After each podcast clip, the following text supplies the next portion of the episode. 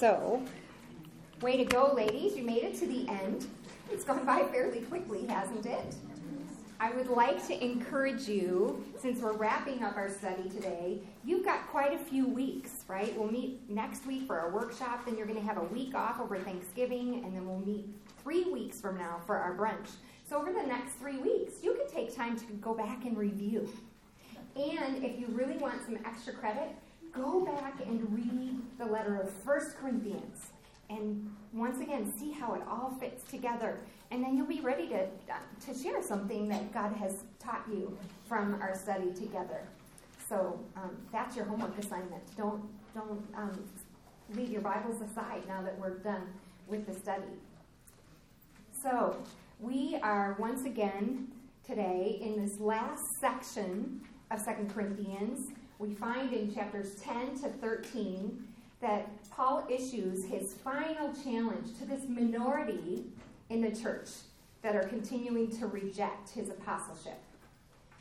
And throughout these chapters, he is trying to transform their thinking, to flip it upside down, especially regarding this concept of weakness and strength. They live in a city where athletes are prized, right? They have the games that come every few years. And there are statues of strong men everywhere. It's highly valued in their society. And he's saying, you've got to flip everything upside down in your thinking. He wants them to learn to live in weakness so that Christ's power can have its way in their, in their lives. And as we know, in this final section, the last half of chapter 12 and then into chapter 13, it's his final plea to them. And he's talking all about his upcoming visit. It will be his third visit. We know that when he first came to Corinth, he established the church. And then he came for a second visit, which, we which, which has been called the painful visit. It did not go well. He was coming to check up on them, and, and he was not well received. And so now he's trying to prepare them for his third upcoming visit. And he's making it very clear that this time he will come bringing judgment to those that are continuing to reject his apostleship. And he's going to deal with these super apostles. So, as we look at the last half of chapter 12, we're seeing this theme that has been woven throughout the entire letter that Paul is modeling love. He's displaying this enduring love for the Corinthians. A while back in a previous study, I learned a definition of love that goes something like this. I might be paraphrasing it a bit. Love is giving of yourself to meet another's deepest needs, whether they deserve it or not, without expecting anything in return. This is the kind of love that Paul is modeling. And I pulled out the cross here this morning because I don't need a PowerPoint. That's all I need. When we think of love, this, we look at the cross, we look at what Jesus did for us through his death on our behalf. This is love. It's pouring out your life for another. So we're seeing in verses 14 and 15 of chapter 12 that love means giving love, even when it is not understood or returned. So if you'll open with me, I'm going to read those verses. 2 Corinthians 12, verses 14 and 15. Here for the third time I am ready to come to you, and I will not be a burden for I seek not what is yours, but you. For children are not obligated to save up for their parents, but parents for their children. I will most gladly spend and be spent for your souls. If I love you more, am I to be loved less? The Corinthians have gotten their gander up over this idea that Paul has refused their financial support. And it's this old way of thinking that their culture has ingrained them with this concept of patronage, that they would give him money and then he would be obligated to them. And what's most troublesome about that is that the idea of patronage is all about exalting yourself. Trying to move up in the social world. And Paul is trying to get them to understand that just because he's rejected their offer of money, they're not to take it personally, and it doesn't mean that he doesn't care for them. I love this phrase where it says, He's saying, I don't seek what you have. I don't care about money, I seek you. I care about you. And it's as if Paul is saying, I'm going to keep loving you more, even if you're going to be loving me less. You can't get me to stop loving you. He's giving of himself for their highest good.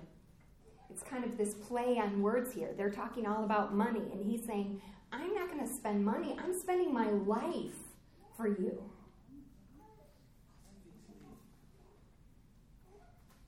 And we're, we also can see throughout the book, earlier in chapter 6, verse 11 and 13, and chapter 7, verse 2, where Paul asks them to open their hearts to him.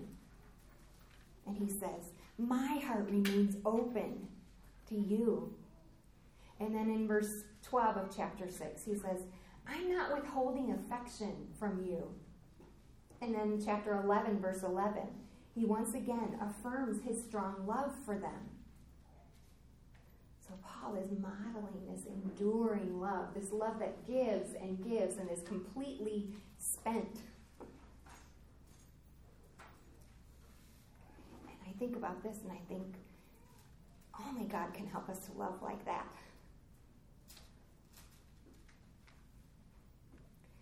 So, love is spending yourself completely for others. Paul is exhausting himself, spending himself wholly on their behalf. He's willing to be completely used up. He's pouring out his life for love of Christ and love for his church. In verses 16 to 18, we find that Paul is continuing, as, as he has been, to assert the integrity of his ministry. And he says that he and his counterparts are above reproach. And he says, Paul, that he's not receiving any money through them. Titus is not receiving money for this Jerusalem collection and then siphoning it uh, along to Paul. He's saying, that the way their walk, their way of life, their character should reveal that they are trustworthy. And then we look at verse verse 19. Have you been thinking all along that we've been defending ourselves to you? It is in the sight of God that we have been speaking in Christ, and all for your upbuilding, beloved.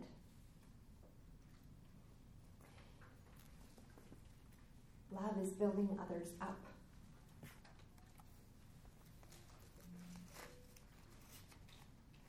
he says in chapters 10, verse 8, and in 13:10 later on, that the authority that the Lord has given to him, he knows it's not ever to be used to tear them down, but it's always to build them up.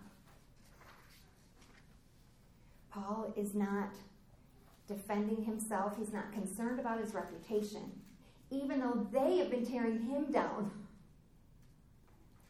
he continues to seek to build them up. He self- selflessly gives himself for their strengthening. He's concerned ultimately about their spiritual growth. This word here, building up, literally means a building serving as a home.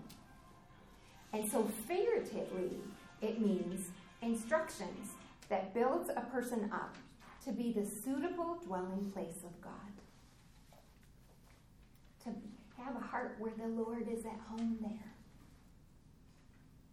And this is Paul's desire for them. I don't know about you, but I'm challenged by this kind of enduring love that gives and gives and gives. And I think, do we love others with that kind of love? with a love that Jesus has extended to us.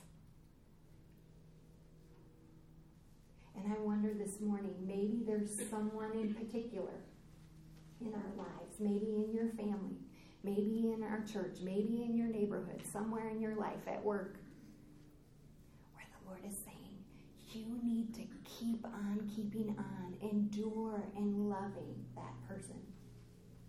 Keep giving, even though they don't even receive it as love, or they misunderstand it, or they're not returning it. By the Spirit, we can be empowered to do so. And then as we move further along, we see Paul's final warnings and greetings. He knows that the tearful letter brought many of the Corinthians to repentance. So, this letter, as, especially as he's wrapping it up, we're seeing that this letter has been designed to bring the rest of the church to repentance and restoration.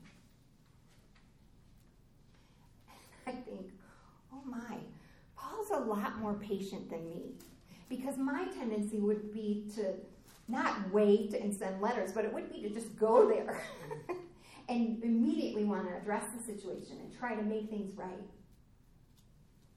And so we're seeing that Paul's willing to wait and he's trusting the Spirit to work in these people's hearts.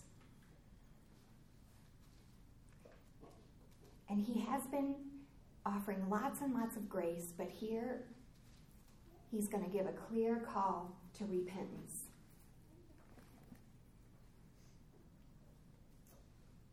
In, if we move on, verse 20 and 21. For I fear that perhaps when I come, I may find you not as I wish, and that you may find me not as you wish. That perhaps there may be quarreling, jealousy, anger, hostility, slander, gossip, conceit, and disorder.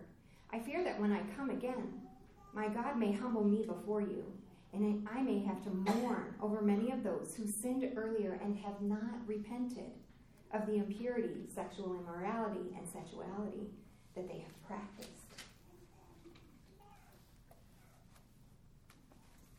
So, loving someone doesn't mean that you extend grace perpetually. There may be times where it's best to confront, to address the situation, to speak the truth. And we're seeing this beautiful example of Paul holding them accountable while at the same time still seeking to build them up. He's modeling just what Christ was full of, right? Truth and grace. You have to have both. You can't go in to try to confront someone with all truth. You've got to have some grace and love, some encouragement to go along with it. Now, Paul predicts the worst here, it seems, but you have to know that back in this time, both the speakers of the day, the philosophers, and in their literature, and then we find it in other areas of the New Testament as well. This is a literary device called a, a vice catalog. Okay, so it may kind of seem a lot worse than it really is. Or maybe it seems that Paul just is like a spiritual father that knows exactly what his kids are up to. But what we're seeing here is this all of these vices the old way of life that they're supposed to have left behind. So selfishness is reigning in their hearts and it's wreaking havoc in their community. They are living like Corinthians rather than Christians. And it seems as if some still have not left the sexual immorality behind that he addressed to them in the first letter he sent to them. And also, in your own time, if you have time to go back, in 1 Corinthians 10, verses 6 to 10, he addressed the Corinthians and remind them of the wilderness generation and re- how rebellious they were. And it seems that those sins that were rampant there are still continuing, even in the church in Corinth.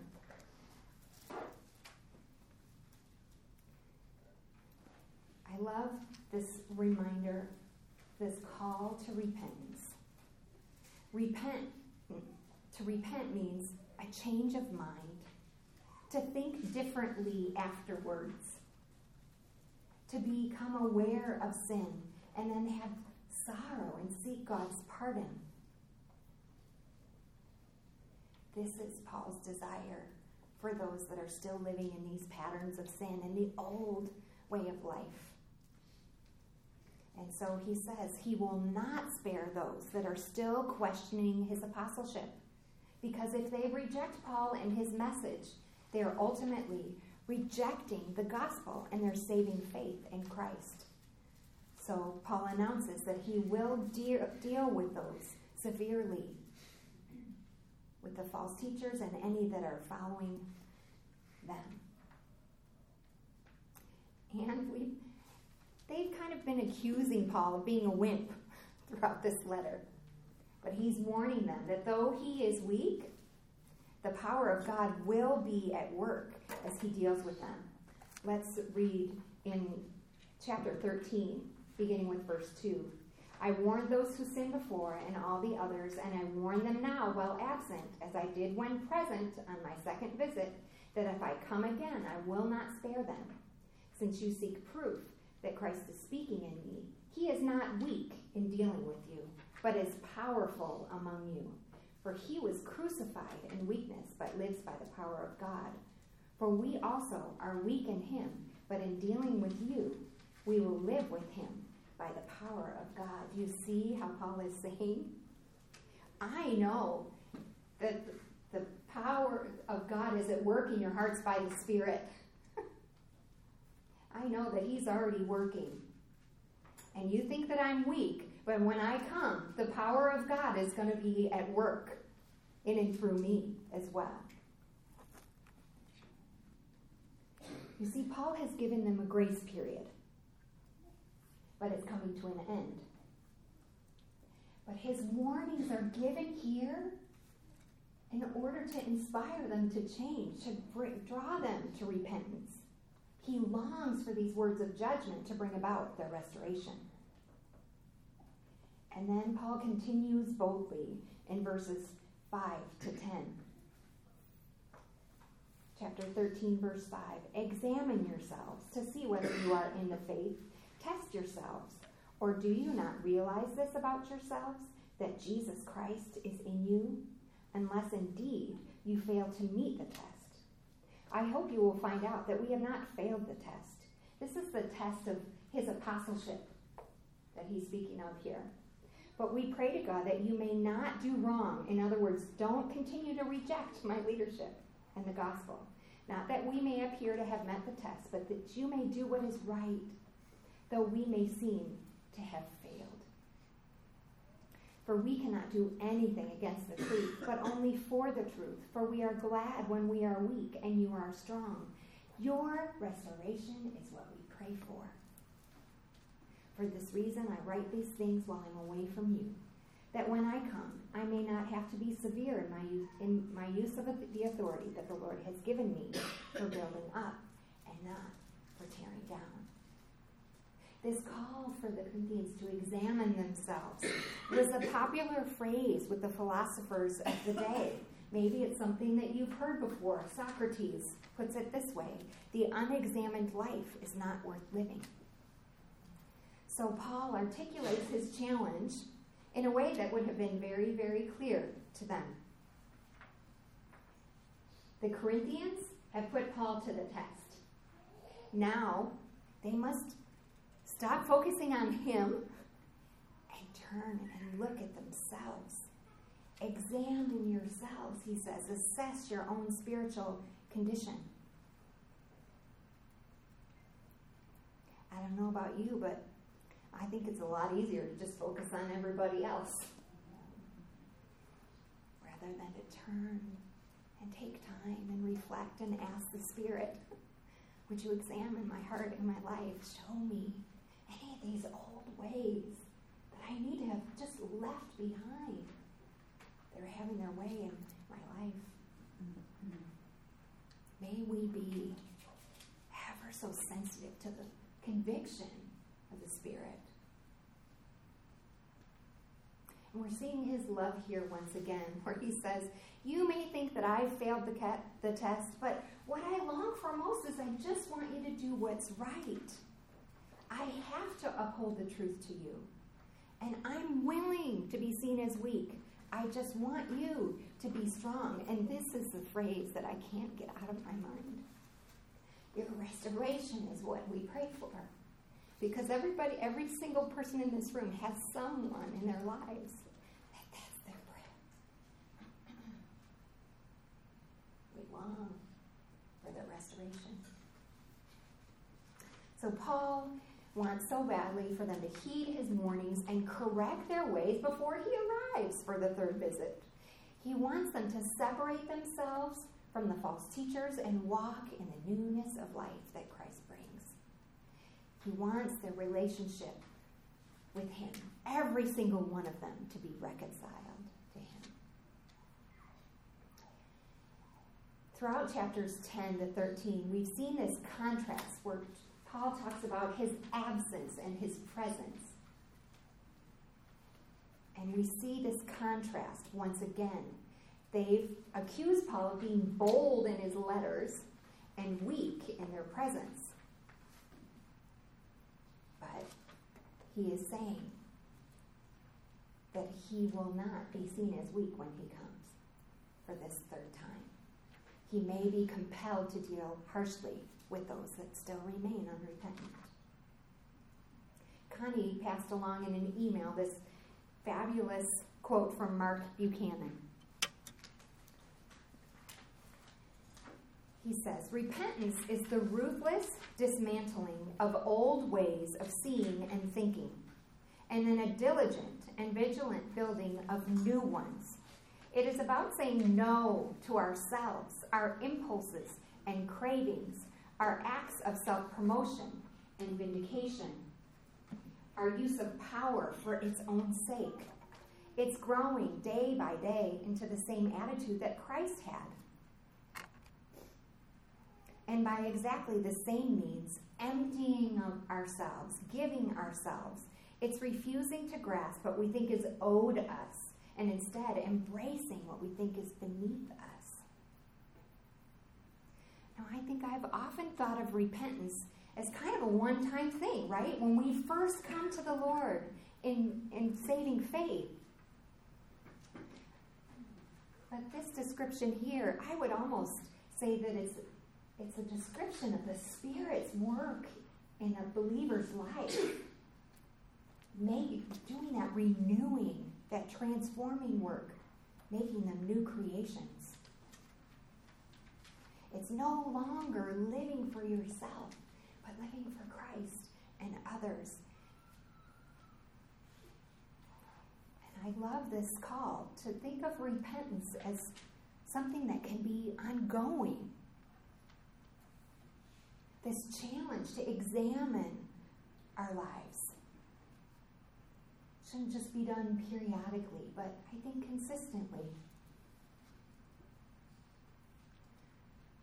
We do believe the truth, right? That Christ has made all things new. And he's doing this work of bringing about new creation. It's happening, it's being ushered in. And it's happening in our hearts. We trust the Spirit to continue to do this transforming work. This is not work that we can do on our own.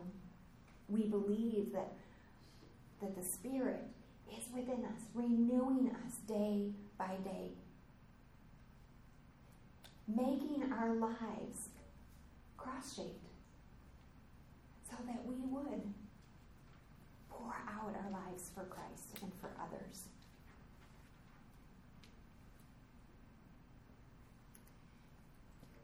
I think of the book that's called Love Does by Bob Goff. I highly recommend it. And what brings it to mind is that he uses, for the titles of each of the chapters, he says this I used to think this, but now I know.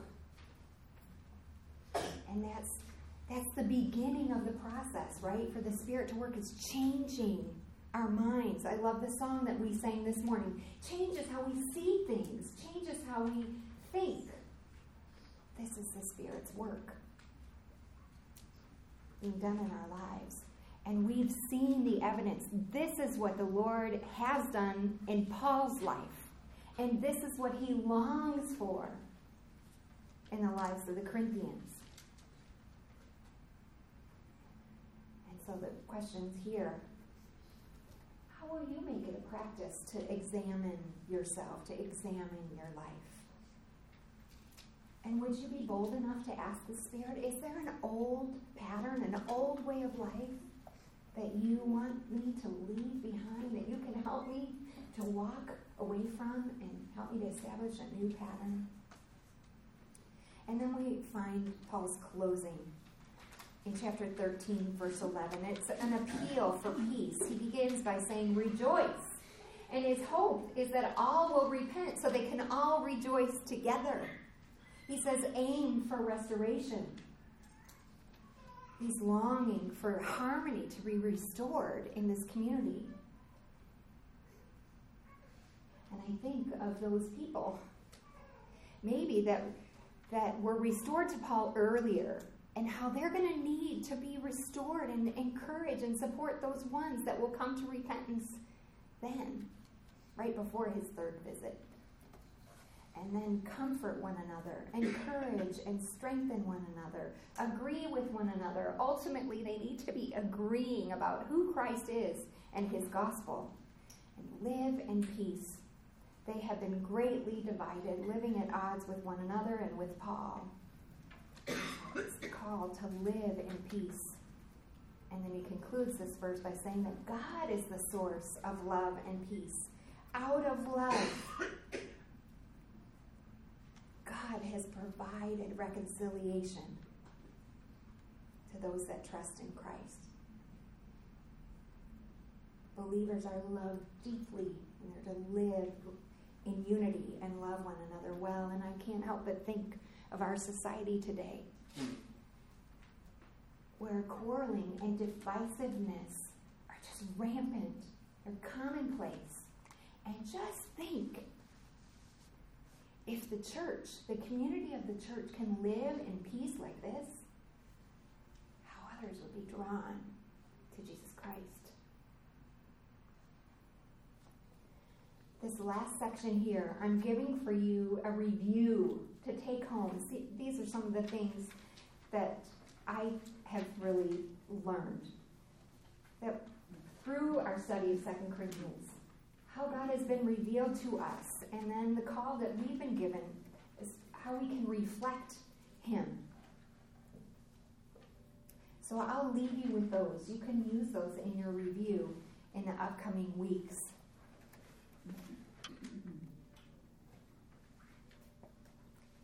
But I want to conclude with this thought. The Corinthians seemed, many of them, seemed to have lost sight of Christ in the gospel. And so their community was in tumult. tumult. They were focused so much on the problems within their community, let's say within their four walls, that they didn't seem to be having any influence in the city of Corinth.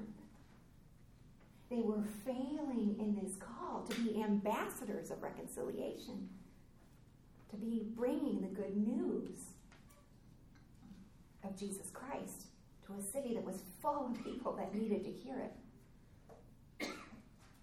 People that needed to know that God is still the creator of all, who is able to recreate anyone who trusts in Christ that Jesus has ushered in a new creation, that he is making all things new. May we be a community of love and peace that fulfills this calling to bring the good news to our community and the people around us. Because there are many that you are in contact with day by day who desperately need to know this true gospel, the new life that Jesus brings. And so I'll conclude with this story. This is someone who desperately needed to know the good news of Jesus. His name was Nicky Cruz. He was the leader of the toughest gang in New York City. His Satanist parents abused him brutally. So he grew up a hardened man, void of love and full of hate. I wanted to do to others what my mother did to me, Nicky says. I used to feel good when I hurt other people, but privately, he didn't feel good at all. He was racked with loneliness. Only two people saw the desperate condition of Nicky's heart.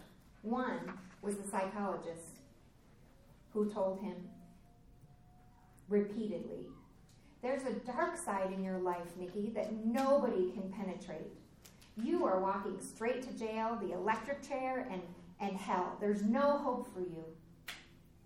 But the other was a pastor named David Wilkerson. He risked his life to tell Nicky that there was hope. Nicky said, I heard his voice. He told me, God has the power to change your life. I cursed him. I spit in his face. I hit him. I told him, I don't believe in what you say. Get away from me.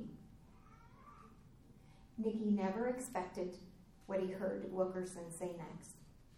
He said, You could cut me up into a thousand pieces and lay them all in the street, and every piece would still love you. Nicky said, That did damage to me. Good damage in my brain and in my heart. I began to question, and for two weeks, I could not sleep because all I could think about was this love. Nicky and his gang showed up at one of Wilkerson's rallies. One by one, they each gave their lives to Christ. It was the crucifixion, Jesus' death on the cross, that grabbed Nicky. He said, I was choked up with pain and fighting back the tears. I was fighting, and then I surrendered. I let Jesus hug me, and I let my head rest on his chest. I said, I'm sorry. Forgive me. And for the first time, I told somebody, I love you. The love Nicky got in return radically changed his life he said. When I had opened my eyes, I got a new heart. I'd been born again. I'm a child of the Lord. This is the work of our God. He's in the business of offering hope to the hopeless, bringing light to their dark hearts, and making all things new. Have a great day, ladies.